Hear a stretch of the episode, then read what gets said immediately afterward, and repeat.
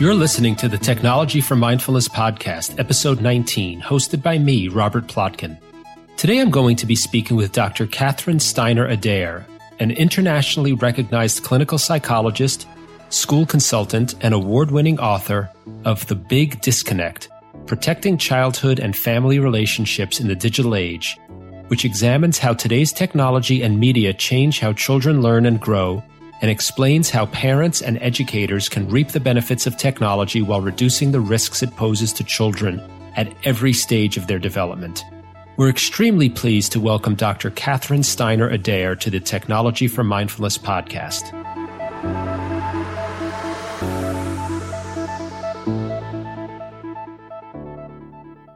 In today's episode of the Technology for Mindfulness podcast, Dr. Catherine Steiner Adair will focus on the ways in which young people use technology and the impacts of that technology use on their mental development, on their relationships, on how they learn, and on a variety of other aspects of their lives.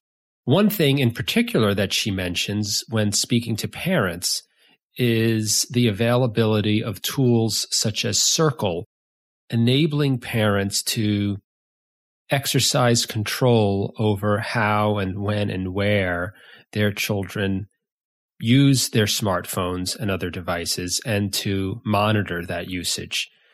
I'm not going to get into the details of or promote any particular product, but I do want to take the time now to talk in general about the availability of a wide variety of apps that parents can use to exercise and set and enforce some limits on how and when and where their children can use their devices. The reason I want to point it out is not to promote some kind of dictatorial style of parenting, but really instead to raise awareness of the options that are out there.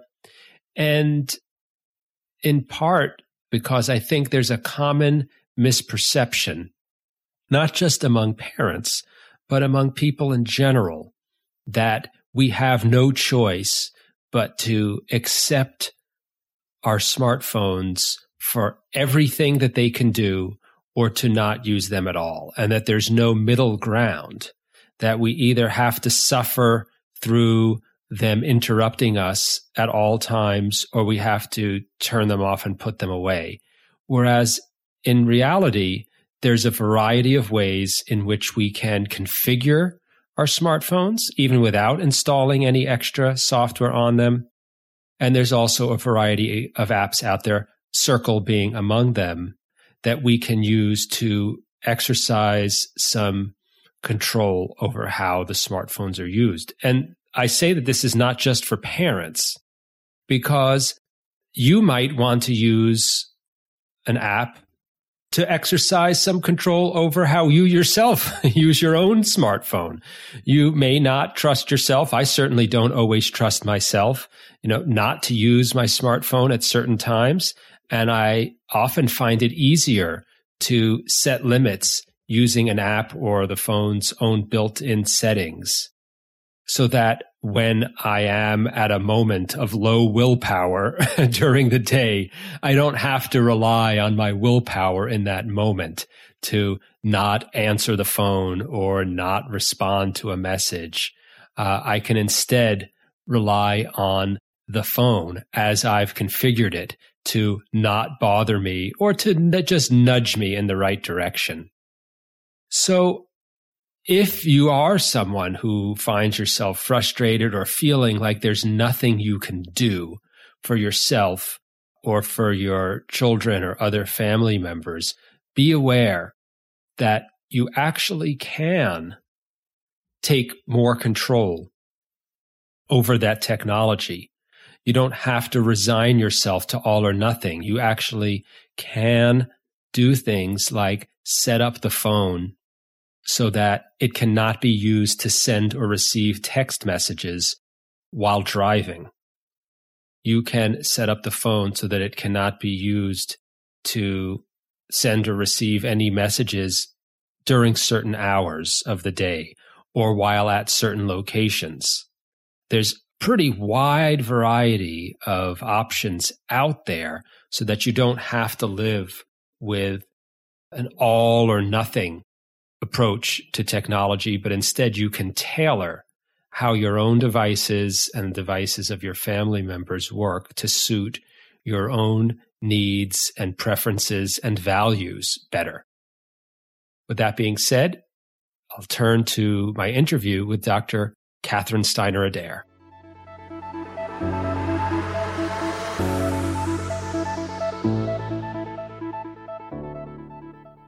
Hi, Dr. Steiner Adair, and welcome to the Technology for Mindfulness podcast. Thank you. It's really great to have you here. And I'd like to talk about the work that you specialize in uh, relating to uh, children and use of technology. I mean, today, children seem to be glued to screens of all kinds all the time. And wondering if you can talk a bit about um, starting with how that has changed over the years, and particularly because you've been doing this kind of work for a very long time. Well, one of the biggest changes I see, and one of the most frequent questions I get from parents, the question is, what's the right age to give your child a smartphone? And one of the biggest changes I see is that children are being given fully loaded computers, i.e., smartphones, um, at an increasingly younger age. When I started doing research for the book, there was pretty much a consensus that, you know, eighth grade or ninth grade was the age at which kids should get a fully loaded smartphone. And now, depending on where I am, I travel all over the country working in different kinds of schools and um, with kids and parents and educators. I've seen places where it's not uncommon for third or fourth graders to have fully loaded smartphones. So I think that's a big difference. And with more and more people having phones, we've developed very different cultural norms, some just within the last five years that are really changing how we connect to each other.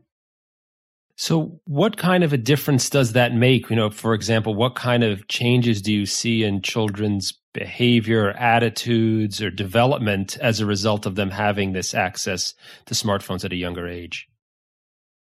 Well, we see all sorts of, of differences. If you, um, if a child comes home from school and is in the habit constantly of playing a game, regardless of the kind of game, you know, obviously a good Minecraft game for some kids is a lot better than Candy Crush, but even mm-hmm. Minecraft can cause challenges for some kids. What we see in children, particularly if they're given um, their parents' smartphones in the checkout line or in the car, is that we see a decline in their capacity for self-soothing, for uh, frustration. We see an increase in impulsivity. We see a uh, decrease in their ability for one of the most important things we want to see in young children, which is the capacity for deep play. And what deep play means is the ability to, you know, be playing a game like dress up or something and you come to a, a point where your narrative is run out and you dive deeper into your little imagination and come up with another idea. You pick up a, you know, a pot and a pan and turn into a, you know, helmet or a sword or something, whatever it is. And there's an enormous difference between playing something as simple as dress up in the real world and playing it online. And when you play it online, you actually delete all the incredibly important and rich neurological, educational, psychosocial uh, tools that kids develop when they play. And, you know, we see significant differences between children who play a lot on sitting on a couch using just mm. their index finger, not developing fine motor coordination. We've seen a big spike in OT referrals in four, five, and six year olds at school who need more occupational therapy because they're not actually just using their hand to build with real Legos or button buttons or, you know, lace things up. And we see, uh, you know, just certain deficits that when you stand back and think about it, it makes a lot of sense.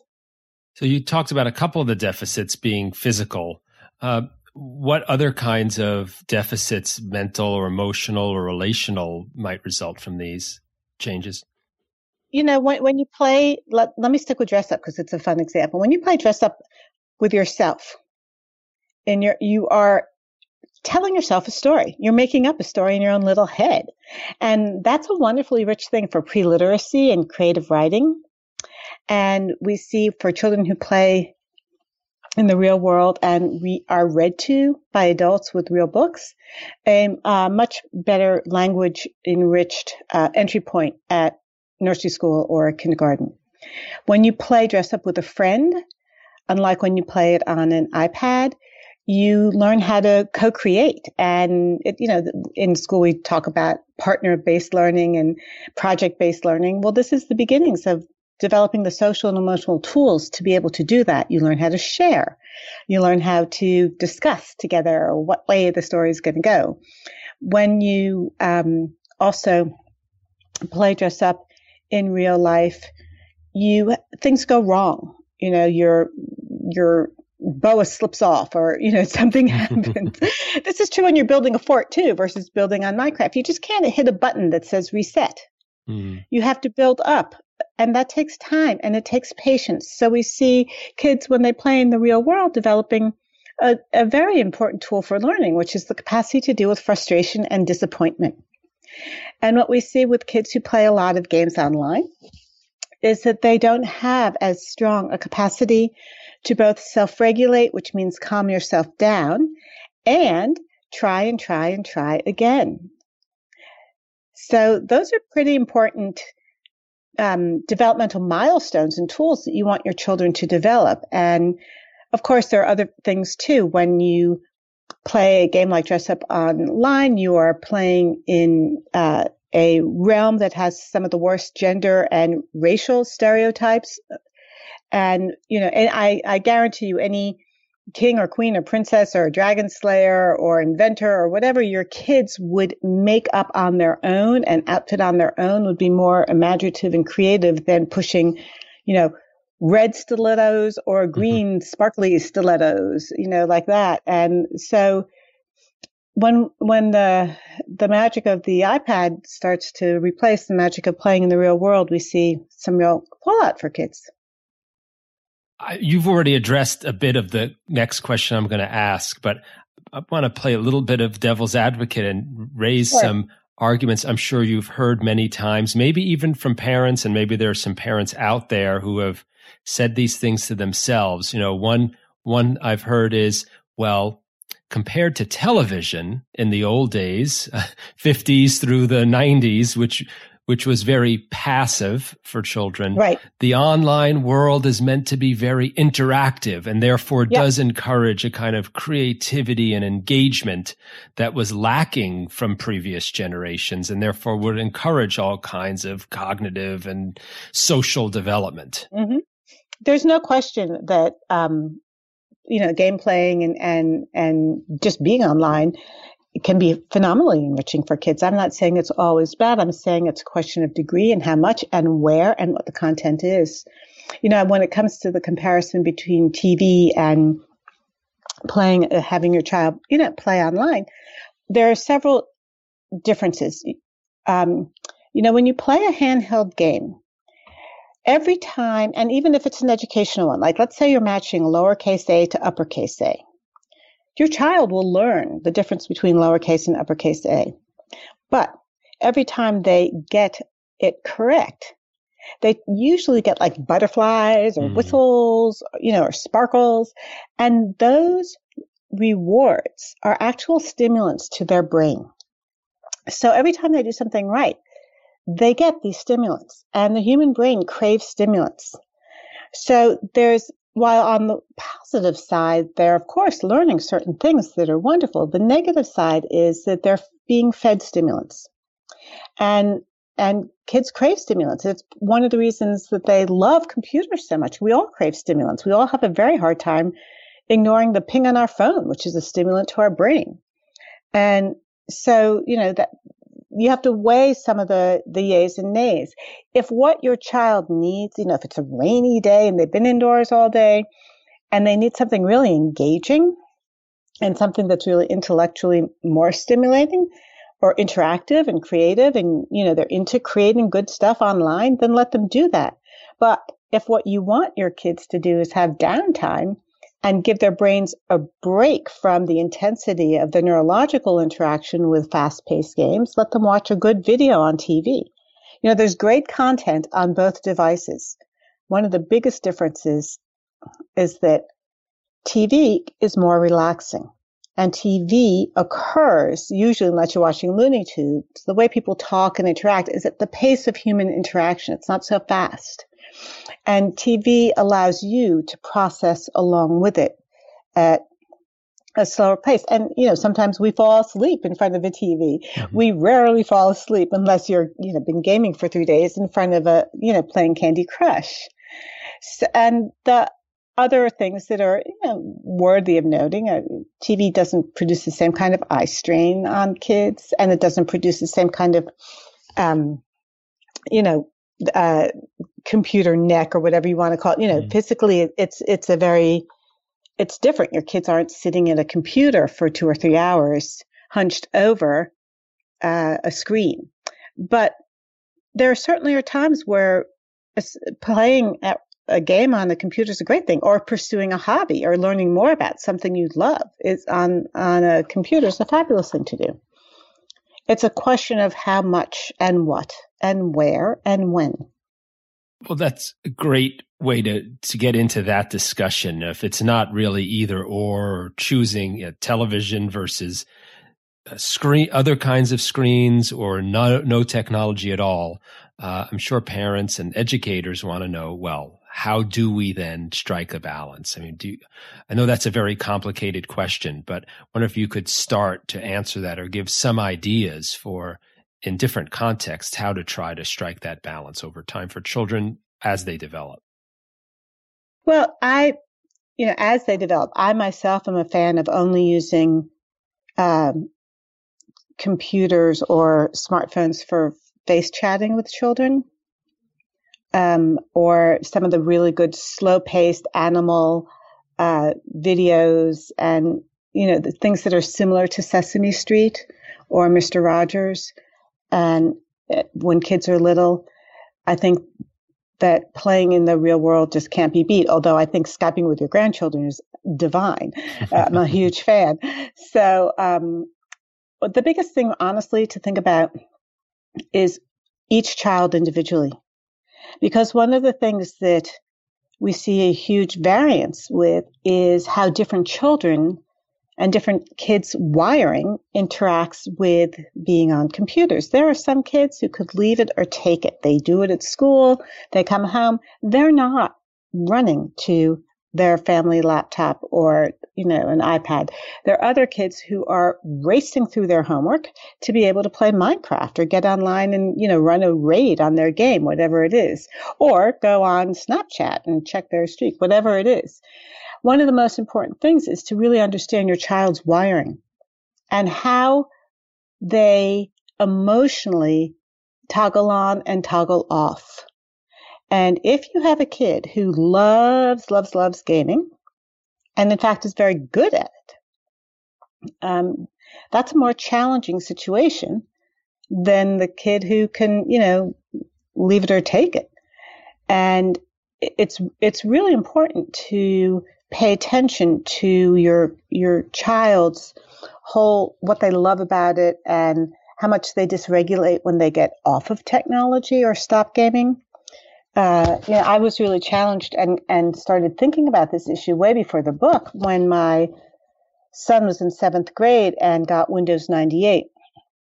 And uh, he was a very talented gamer. And it took me a long time to figure out how to raise a talented gamer without him becoming addicted to gaming, make sure he still had a soul and a sweetness mm-hmm. to him, that that didn't get deleted because he was such a good gamer and had to also take advantage and, and nurture what was clearly a talent that he had that's, you know, a very valuable one in this day and age. He works in the gaming industry right now. Well, then, uh, what was the magic answer that you found well, to that question? so, several after many meltdowns and arguments. You know, I honestly, as a parent, I would vacillate. And, you know, I wasn't easy either, because on the one hand, I was so proud of you know this acumen that he had in this brave new world, and it brought him a lot of social capital. He could help his teachers, and he could help his friends, and he could. This is in the days where you could beat a game you know, and he beat, I forget what, what Command and Conquer, one of those games. And, you know, that was pretty exhilarating and cool. And then I'd flip to the other side, like this game is destroying my son. I'm terrified he's going to get addicted. Because I'm trained both as a developmental and clinical psychologist, I was very aware that there was something powerful going on between his brain and the computer, but there was no research then, which is part of why I wanted to write the book, because now there's a lot of research and we really need to pay attention to it. So here are some of the things that we found to be helpful. Um, depending on your child, what I would say is a day on, a day off of gaming, or no gaming at all, Monday through Thursday, because that's the school week and we do schoolwork. You decide what works best for you. And then I sought out robotics teams for him to compete on, and that was fabulous. He was on a multi age robotics team where he was the young kid. There was a college age, there was a graduate student, and you know a couple of adults. They got to compete. They went to Disney World. That was thrilling. So just being around other people who were coding and creating content and being in a multi generational um, sort of design thinking uh, space was wonderful for him. It, by the time he was in 11th and or 12th grade, I think maybe perhaps both, his school couldn't offer him classes, but what they did do is they asked him to teach computer sciences to middle school students. So that was another way of sort of channeling this in a pro social and give back and instructional sort of academic kind of, of way. We also made sure that um, in the summer he had several weeks in the wilderness completely off and away from all devices. That was also really important. And we would, you know, try and punctuate the week also with family time for all of us off screens, which I'm a huge fan of. And um, I think for kid kids today, the more you can take advantage of vacations and especially summer vacations, and put yourselves as a family or certainly your children in a context where they will be with other kids having a blast you know, Daniel went to one of those uh, wonderful um, canoeing camp uh, in Vermont, Keewaydin, where they would go out in the wilderness for several weeks. I mean, you develop such rich friendships and you reconnect with yourself and nature and the stars and your soul and and you also give your brain a very necessary break. And we know every day we need to give our brains a break. I didn't let kids play on their screens in the car because that's not good for you on your way to school. You want to just stare out the window, let your brain rest, deal with your anticipatory anxiety, prepare yourself for school. If you play Candy Crush, you'll arrive at school coming off a stimulant. You won't be as pro social, you'll be a little more agitated, uh, have a harder time settling down. And we try and create uh, I recommend for families for sure that you have some tech free zones in your house. The dinner table is an obvious one, although surprising how hard that is for many families to maintain. Um, and then I would also recommend that you have take your living room or you know some room and have that be a place where no screens of any kind are welcome because if you're sitting around the living room or you're playing monopoly you know we were a family played a lot of card games and board games one person picks up the phone or then suddenly everybody else is reaching for theirs because stimulants have a contagious effect and it's really hard to resist. You know, first you feel annoyed when mm-hmm. somebody, whether it's, you know, me doing it or, or one of my kids picking up, taking a call, and then suddenly everybody else is doing it. And so you really have to work much harder today to protect times for family connection as well as connection with yourself. Mm. I'm just curious to know uh, whether you found that it was uh, you as a parent who were primarily doing taking the lead on that, or did there come a point at which your kids were also uh, you know, managing themselves more? Did you find that they internalized this over time?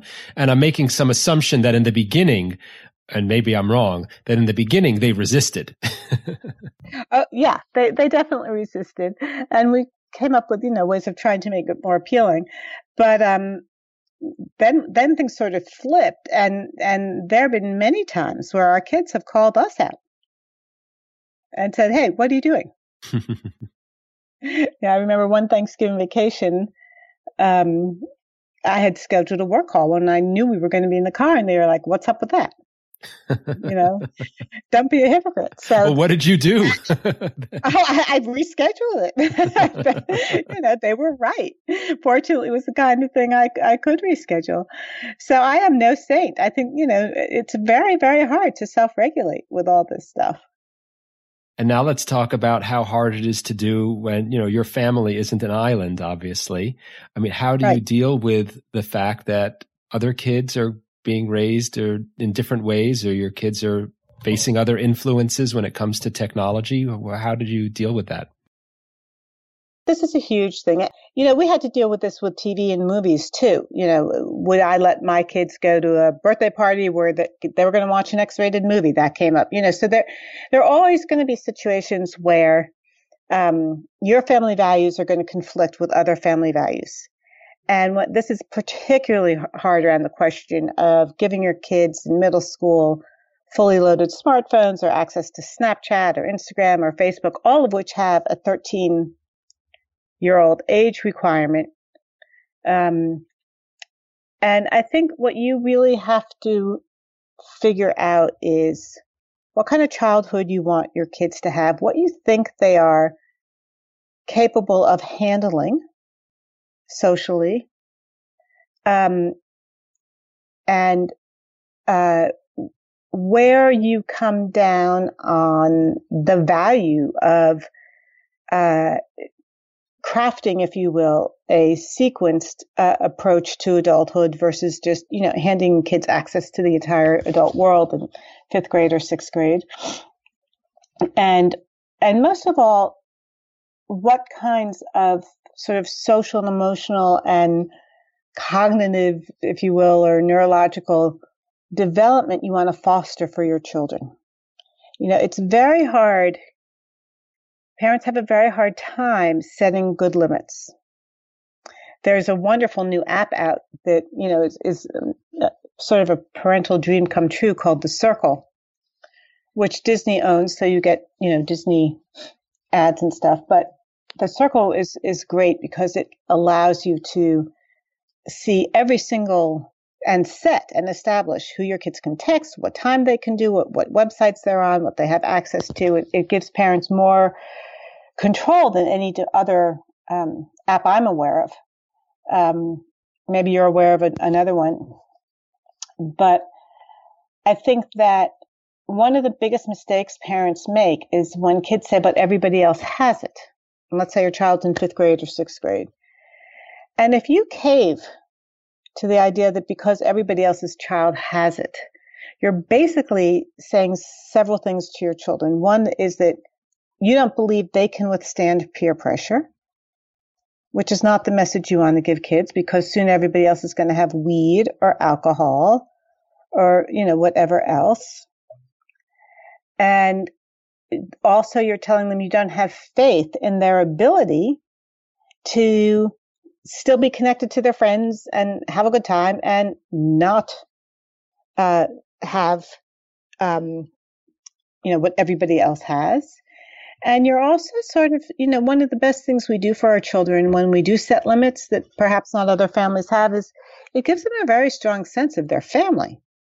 And you know all the research on what makes kids take risks or have better self-esteem come round to parents who set good limits based on their values and explain to their children why they're doing what they're doing.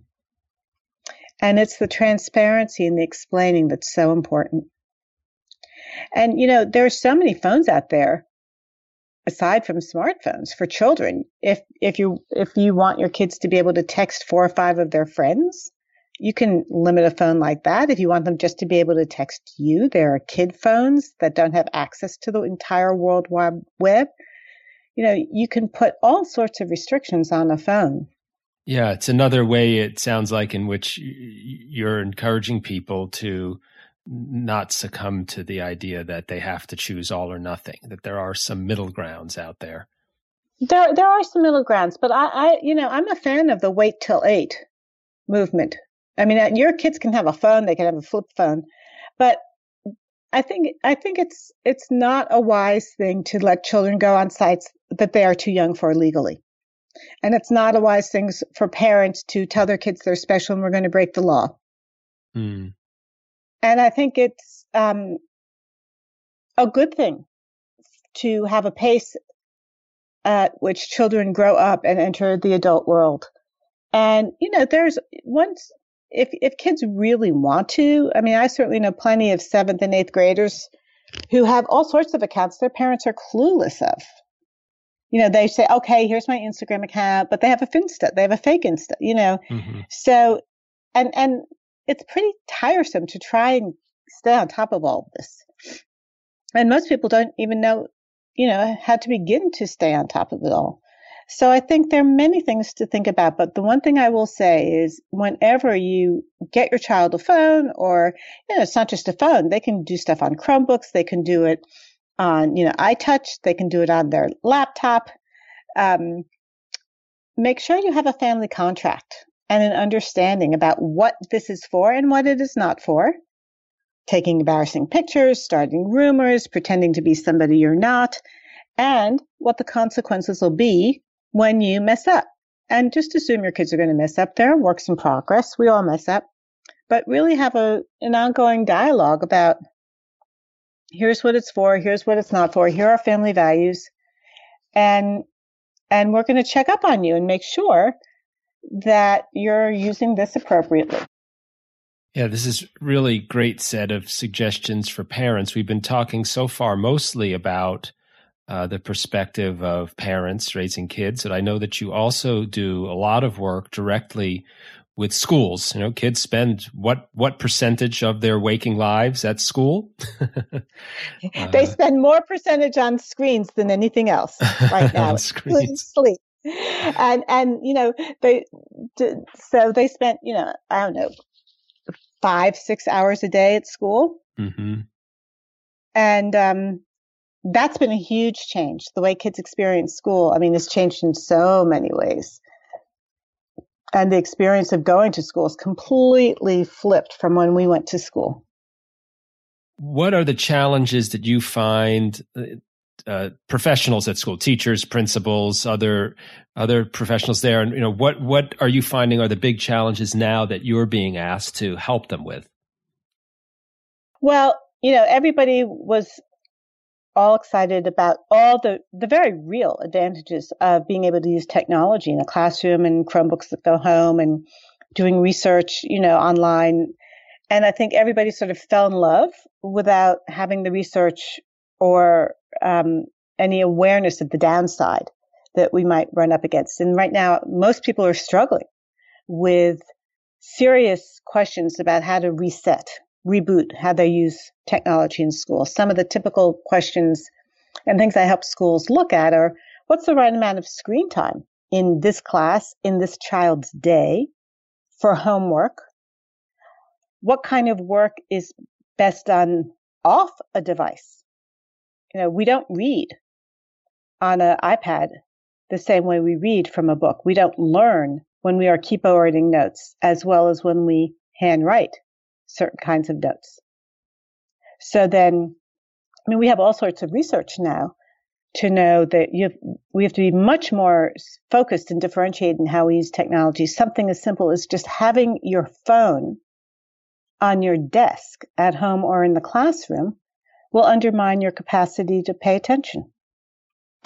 And obviously the, you know, the issues of if kids are on their own devices and this can happen at whether it's a school device too, depending on what kind of limits schools place and what the device is. You know, how do you know a kid's not at J. Crew or, um, you know, texting the kid next to them in class? And that's a huge problem. And we have a big problem with parents who email and text their kids during the day, which you should never do. It's distracting. often it gets them in trouble. It leads to them feeling anxious. You know, let your children have their school day. One of the good things about school is you're away from your parents for a couple of hours. and you know, it, it's not good for parents either because your child texts you, they're all upset. Their math teacher did this, their English teacher did that. Then your day gets hijacked too because you're worrying about your child and you don't see the recovery that happens and or when you get involved you're depriving your child of one of the most important things they need to learn at school, and that is how to go up to the teacher and say, I'm really disappointed, or this isn't fair, how to advocate for themselves. You know, teachers are so good at helping children express themselves when they're upset. And you don't want to deprive your kids of the opportunity to learn how to advocate for themselves and benefit from that aspect of, you know, having relationships with their teachers. Other things like using your phone in, in the cafeteria? Should devices be in cafeterias? What about in the hallways? Uh, what about on the quad at school? What about parents using their devices in the hallways? These are all things that are up for grabs and being re, re um, considered because of research. Are we at the point yet where there's any confident conclusions being drawn from this research about what the best practices are? And let's oh, say yeah. within schools. Sure. So there's a school um, in New York City, one of you know, they're they're one of the the top girls' schools in New York City. Read the Big Disconnect and read some of the research on the impact of smartphones in terms of distraction and social distraction and FOMO, fear of missing out, and anxiety. And they decided that there's actually no reason whatsoever for girls, whether they're in kindergarten all the way through 12th grade, to have a phone with them during the school day that is distracting, that it will undermine their learning. And so they, you know, based on the research, sent a letter out to their students and their parents explaining why they are going to ask their girls, their students. Um, and this is a very highly rigorous, wonderfully connected in terms of teachers and students school in, in New York City, girls' school to not have their phones on them during the day. And, and, you know, more and more schools are, are coming to either the same conclusion, um, or if there's a class where for some reason, and sometimes there is a reason, students use technology in the classroom. They have one of those shoe bags, you know, where you put your phone in a shoe bag and then you take it out when we're going to use it for academic purposes, but it goes back in the shoe bag rather than back on your desk, rather than back under your desk where you can text without being seen by your teacher. um, you know, so, so these are really big changes. And, and what's so hard about it, and, and Robert, you know, my heart goes out to teachers. I was a teacher. I was a, I taught at Phillips Academy Andover. I was a school psychologist there. You know, especially when you're working with adolescents, it's so hard to strike that balance between being a teacher and being sort of a, a, a coach and mentor and also having to set limits. And one of the things teachers say that they really hate is having to be like the, the tech police. And I think that more and more when I work with schools, schools are developing ways of engaging parents so everybody's on the same page and everybody has the same understanding. And when you have a school responsible use contract and parents come to school and talk about it and sign it with you and you know things like in middle school if your kids come home from middle school with a chromebook or a school ipad more and more schools are putting in the responsible use agreement that parents will collect the device at 9 o'clock or 9.30 or whatever time you pick and this is so helpful to everybody. It's helpful because all the kids can't say, but everybody else is online. And it teaches them time management because they can't do their homework until 10:30 or 11 and be on two or three devices at once. And it helps them learn how to focus and get their homework done without distraction, which is a, one of the biggest challenges middle schoolers and high schoolers face. And it also takes the wind out of the parent child, you know, really unpleasant, you know, can I just have 15 more minutes? Or what about a half hour? You're the worst mom in the world kind of stuff. So we're, we've lost the boundary between home and school in several ways. So we have to rethink how to strengthen the relationship. So we use tech as an ally to strengthen our school home relationships. And, and, and, you know, that's some of the exciting work I, you know, I'm doing in schools around the country. It's interesting. I had framed this last question as being about switching from focusing on the parents to the school. And a lot of what mm-hmm. you ended up talking about really was how schools and parents need to interact or collaborate with each other. Yes, much more, much more. And, you know, I think, I think one of the things schools are, are experiencing is, and it's very understandable, it's totally understandable, is that parents are much more anxious and they're very anxious about technology and what's on these things and how do i know if my child really needs to have their phone on while they're on their chromebook doing homework etc and one of the things i think schools need to do much more um, uh, devote much more time and and uh, effort to is parental outreach and education because it's it's not realistic to expect all parents to understand what filters are how to protect your kids from porn pop-ups, how to understand when your kids are conning you, you know, which by middle school most kids will do and want to do and, and, and try to do, which is developmentally quite normal. And um, and also, you know, when new apps come out like Snapchat or Yik Yak or Kik or whatever it is, Vimeo, GarageBand, Musical.ly, you know, it's helpful for parents to hear from the school here's what it is, here's what's good, here's what's not so good, here's the age it's recommended for. Here are some examples of kids who are using it well. Here are some examples we've seen of kids getting in trouble with it. You know, and, and certainly bring it to parents' attention if there's an age requirement. So there's there's more uh, work to be done in the digital, digital age uh, educating parents and getting them to the place where they feel less like immigrants in their kids' you know brave new world. Yeah, it sounds like uh, maybe in part because kids are using the same technology in home and in school or bringing their phones back and forth, and because the technology, as you pointed out, develops so rapidly. Yes. I really couldn't expect any individual parent to keep up with it all. Right. No, only you know the parents who keep up with it, or the parents whose work teaches them to or requires it of them. They they're very tech savvy. Um, and you know there there are some parents who are really good at using Google, going to sites like Common Sense Media, going to SafetyKids.net, going to you know some of the wonderful uh, sites online that can teach you as a parent how to parent better, you know, and be more savvy about all this. Um, but you know, one of the other things that I would say when you ask me what's changed because of technology for children, for me, the most, um, oh, I don't know, overwhelming and sad uh, finding in the research when I interviewed a thousand children between the ages of four and 18, and then uh, 250 kids between the ages of 18 and 30, was how consistently it didn't matter whether a child was two or six or 12 or 22, how consistently kids of all ages talked about feeling so frustrated at home when they need their parents and their parents are digitally distracted. Mm-hmm.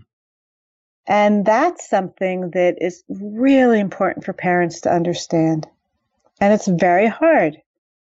And when I work with kids, I, I was at a wonderful school in Connecticut uh, two days ago I was working with the fifth, fifth and sixth graders and seventh and eighth graders, and I do this high school kids too. You know, I help them understand neurologically what's going on for their parents.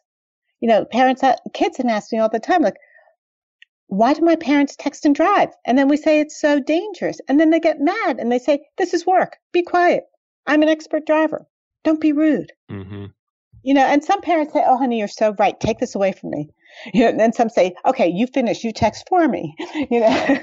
but when I explain to their, these kids, because it's very baffling, you know, they're doing the right thing. They're saying this is not safe. I don't feel safe. And that's what we teach them in school to do, right? You know, when you're around somebody doing something risky or unkind, be an upstander, say something. And then their parents, by and large, more often than not, get angry at them. So I teach them about what happens to our brains when we're texting and why everything seems urgent and why, you know, you, the more primitive part of your brain hijacks your prefrontal cortex and why we reach for our phones and the bad stimulants and all that stuff. But most of all, I want to reassure the kids too that their parents, of course, they love them, even though it doesn't feel like it. You know, and, and kids talk so often and, and often using the same examples uh, about how they just feel like they're boring to their parents. They're not interesting. You know, your parent comes to pick you up, you, they get in the car and they're talking to somebody else on Bluetooth, you know, that mm. hurts. It hurts. So I think as parents also, we have to really kind of push the pause button and rethink and reboot how we use technology with our children as well.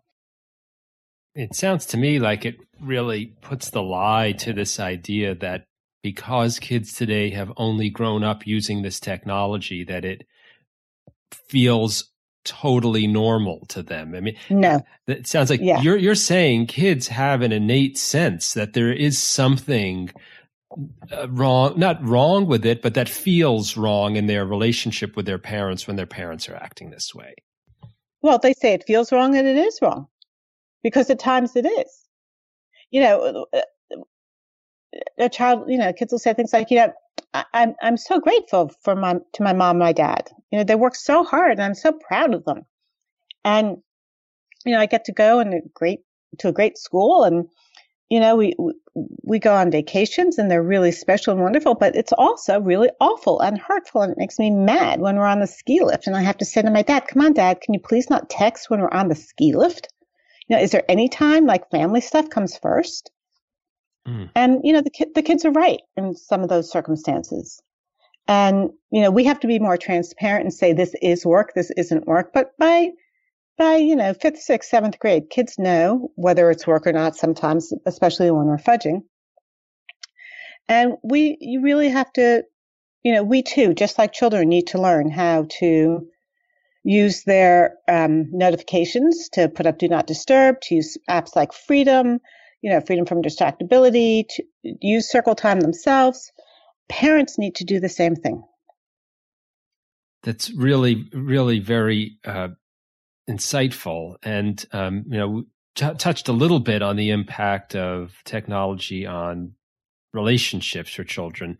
And preparing for this, I had made a long list of potential impacts. We've just really skim the surface of many of them. Mm-hmm. I'm sure we could keep keep talking. I mean, one one that comes to mind is there's been so much press attention lately to uh, I think it's fair to call it epidemic of anxiety and depression among mm-hmm. teenagers. Yep.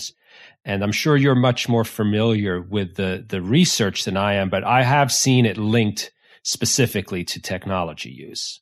Yes, well, in, in my research, um, I have seen it linked specifically, and certainly in my practice as a therapist, to technology use.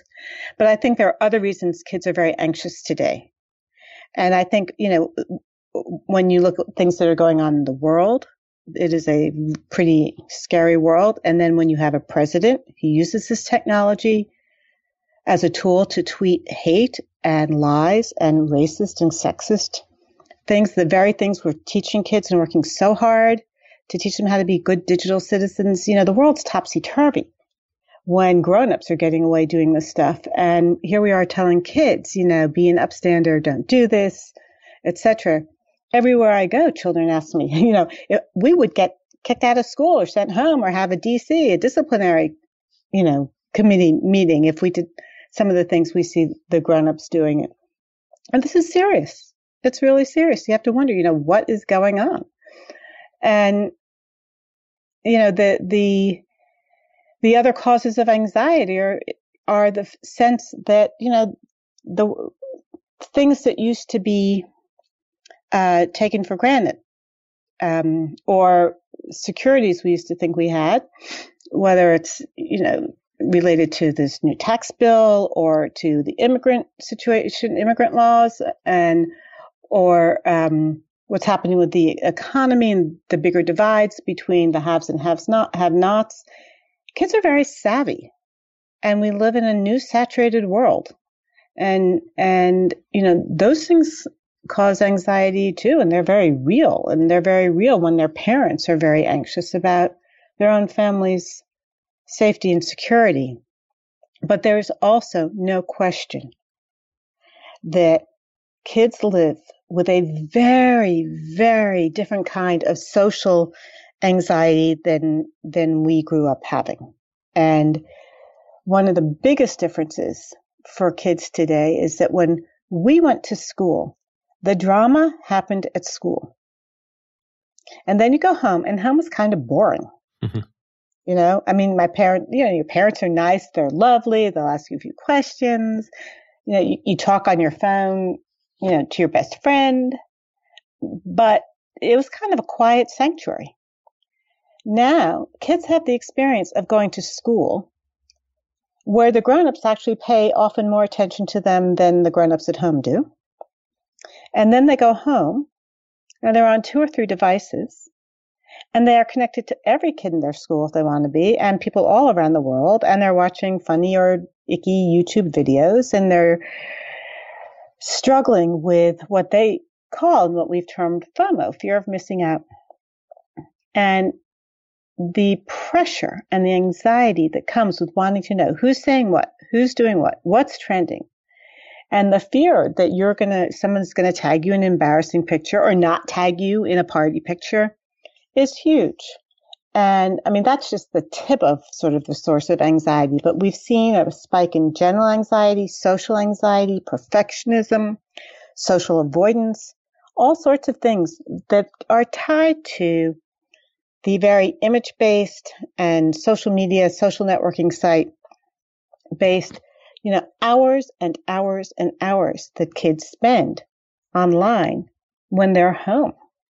They spend more hours, some kids spend more hours multitasking, which of course doesn't imply they're doing everything equally well, but on several screens at once, than any other activity in their life, including sleep. I think that was the Pew Research hmm. study mm-hmm. that that said that. Now that's that is that is a phenomenally radical change in the experience of being adolescents at a time in development where it's hard enough without all this stuff.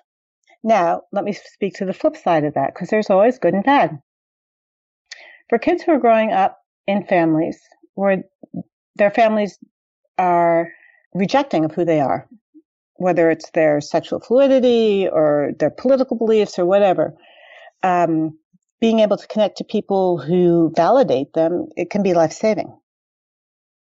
So it's not all bad what kids are doing online. Uh, the majority of it is actually good. You know, the research co- that I know comes down to about, you know, somewhere between 60 and 80% is either boring, stupid, friendly, helpful, life saving.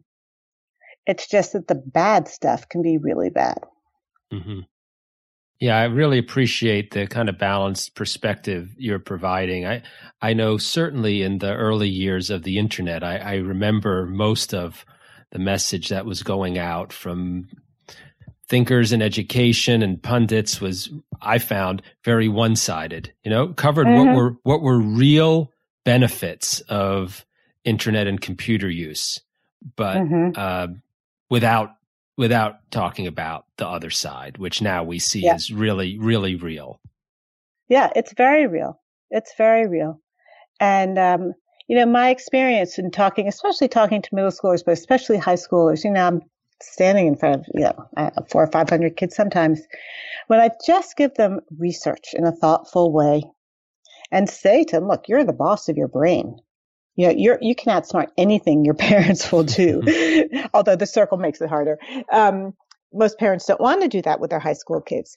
But, you know, it, it's really up to you to, to think about, you know, are you developing your creative, cognitive, social capacities? Are you protecting your future? You know, are you protecting your ability to fall in love? And have a tender, loving, wonderful, you know, intimate relationship. Because you need to do that if that's what you want. And I think those are conversations we just need to have so much more with children and especially with adolescents and treat them like, you know, the young, thoughtful people they are.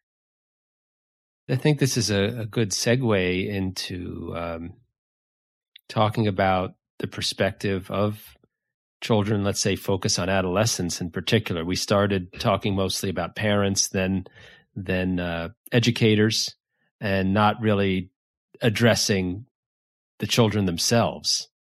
Mm-hmm.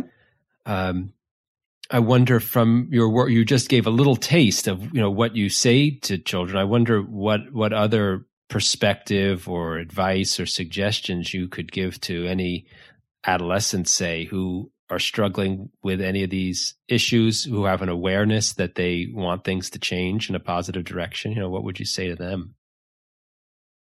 Um. Oh boy, it's a big question. A big, I know it's a big question. Well, you know, it, it's it. Kids are using um, screen-based communications to, you know, figuratively or metaphorically say hi to somebody that they might not feel confident saying hi to face to face. The most important thing is then to do it in the hallway at school and to follow up on it and not to let uh, prolonged text talk uh, replace uh, human voice to voice talk.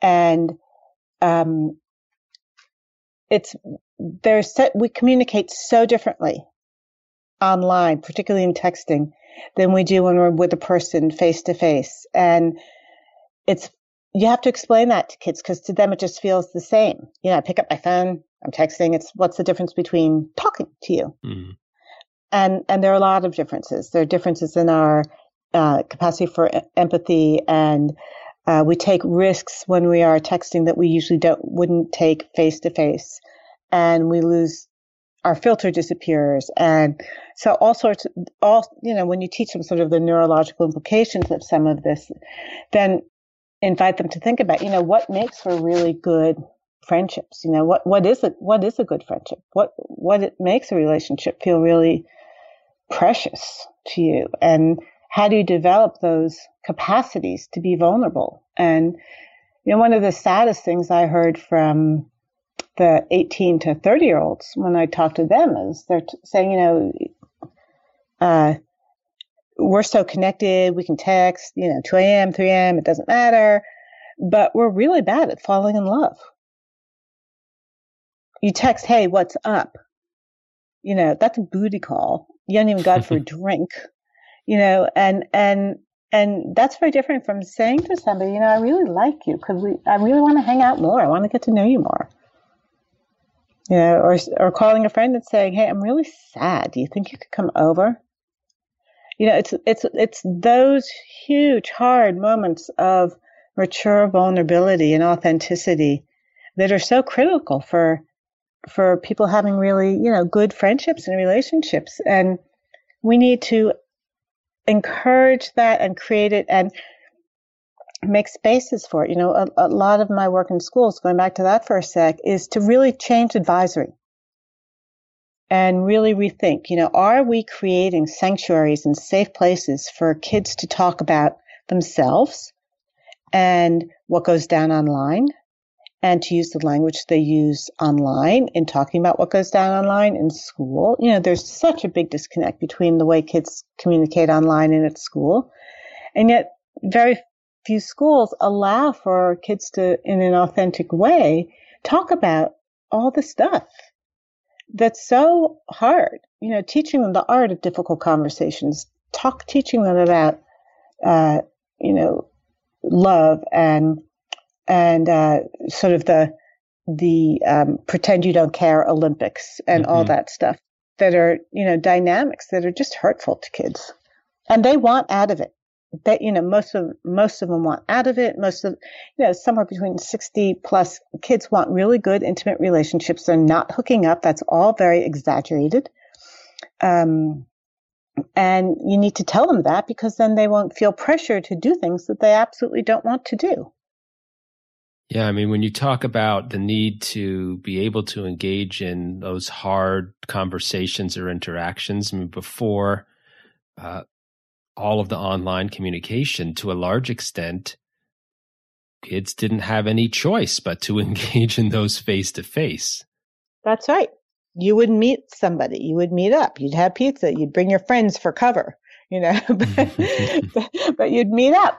And and, you know, now, you know, I think we see signs, some of the social anxiety. I mean, there are many reasons this college culture exists, and it's a very, very unhealthy one. But, you know, by the time, for many kids, not all kids, but some kids, when they go off to college, they, they pregame and, you know, do shots of alcohol and, and then, you know, kind of hook up and because they don't know how to flirt and how to just hang out and how to feel how to manage the the excitement and the awkwardness of meeting people in a you know in a social context and we are really letting our kids down in that way i think it's pretty serious mm-hmm. i mean part of what we're talking about indirectly is just the need for there to be this dialogue, but gui- also guidance across the mm-hmm. generations mm-hmm. instead of there yep. being such a divide where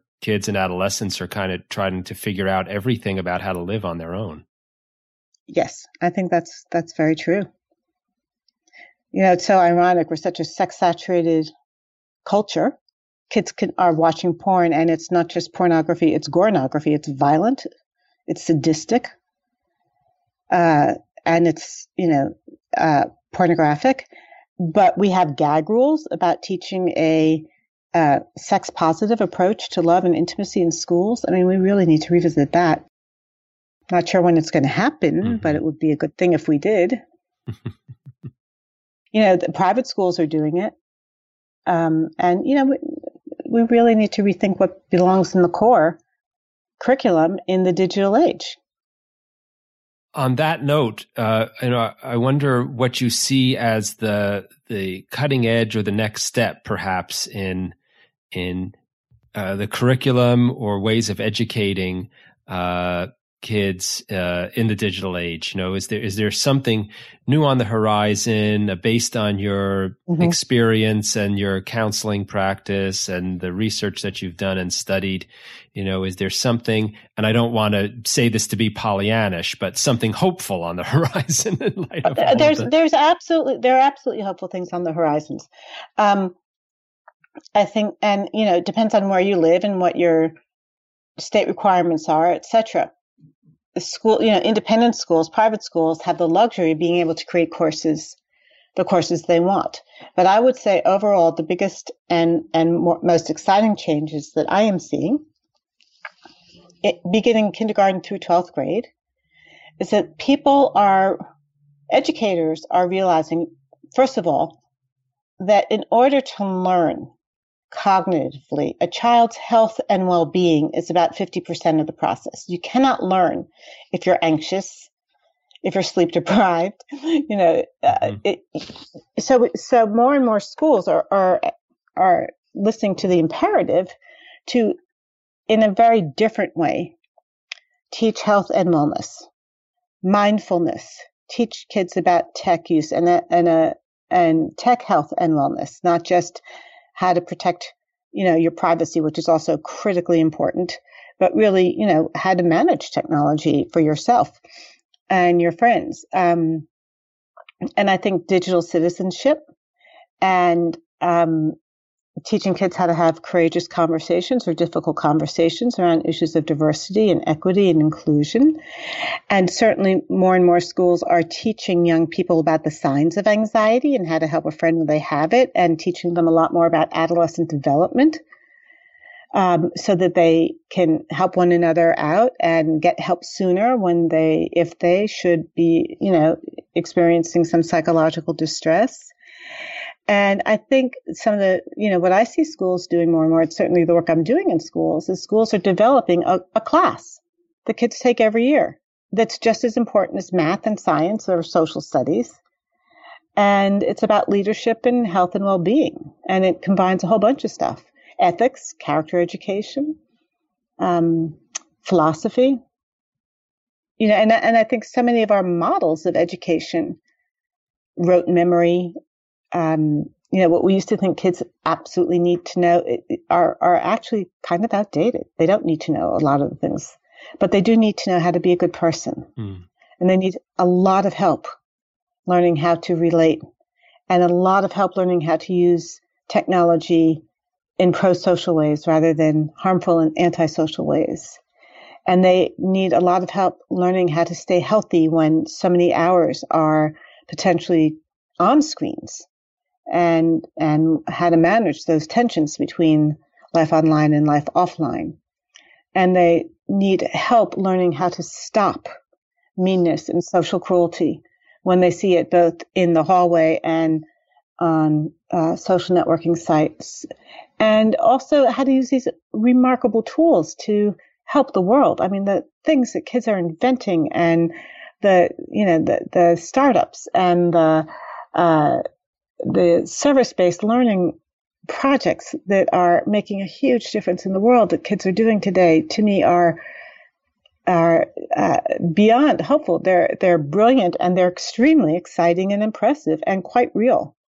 So there are some very wonderful things that that we see schools providing opportunities for children to do to excel and to develop their most creative and healthy and competent selves.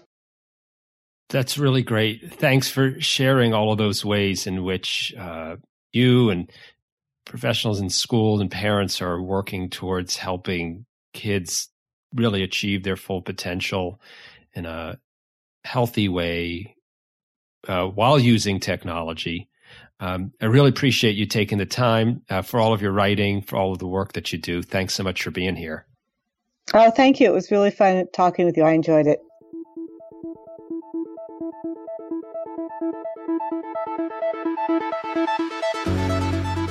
Thanks for joining us for this Technology for Mindfulness podcast with me, Robert Plotkin, and today's guest, Dr. Catherine Steiner Adair, author of The Big Disconnect Protecting Childhood and Family Relationships in the Digital Age.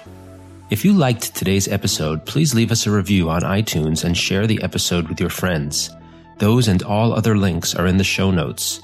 And check out our blog at technologyformindfulness.com for information and tips about science, technology, and mindfulness.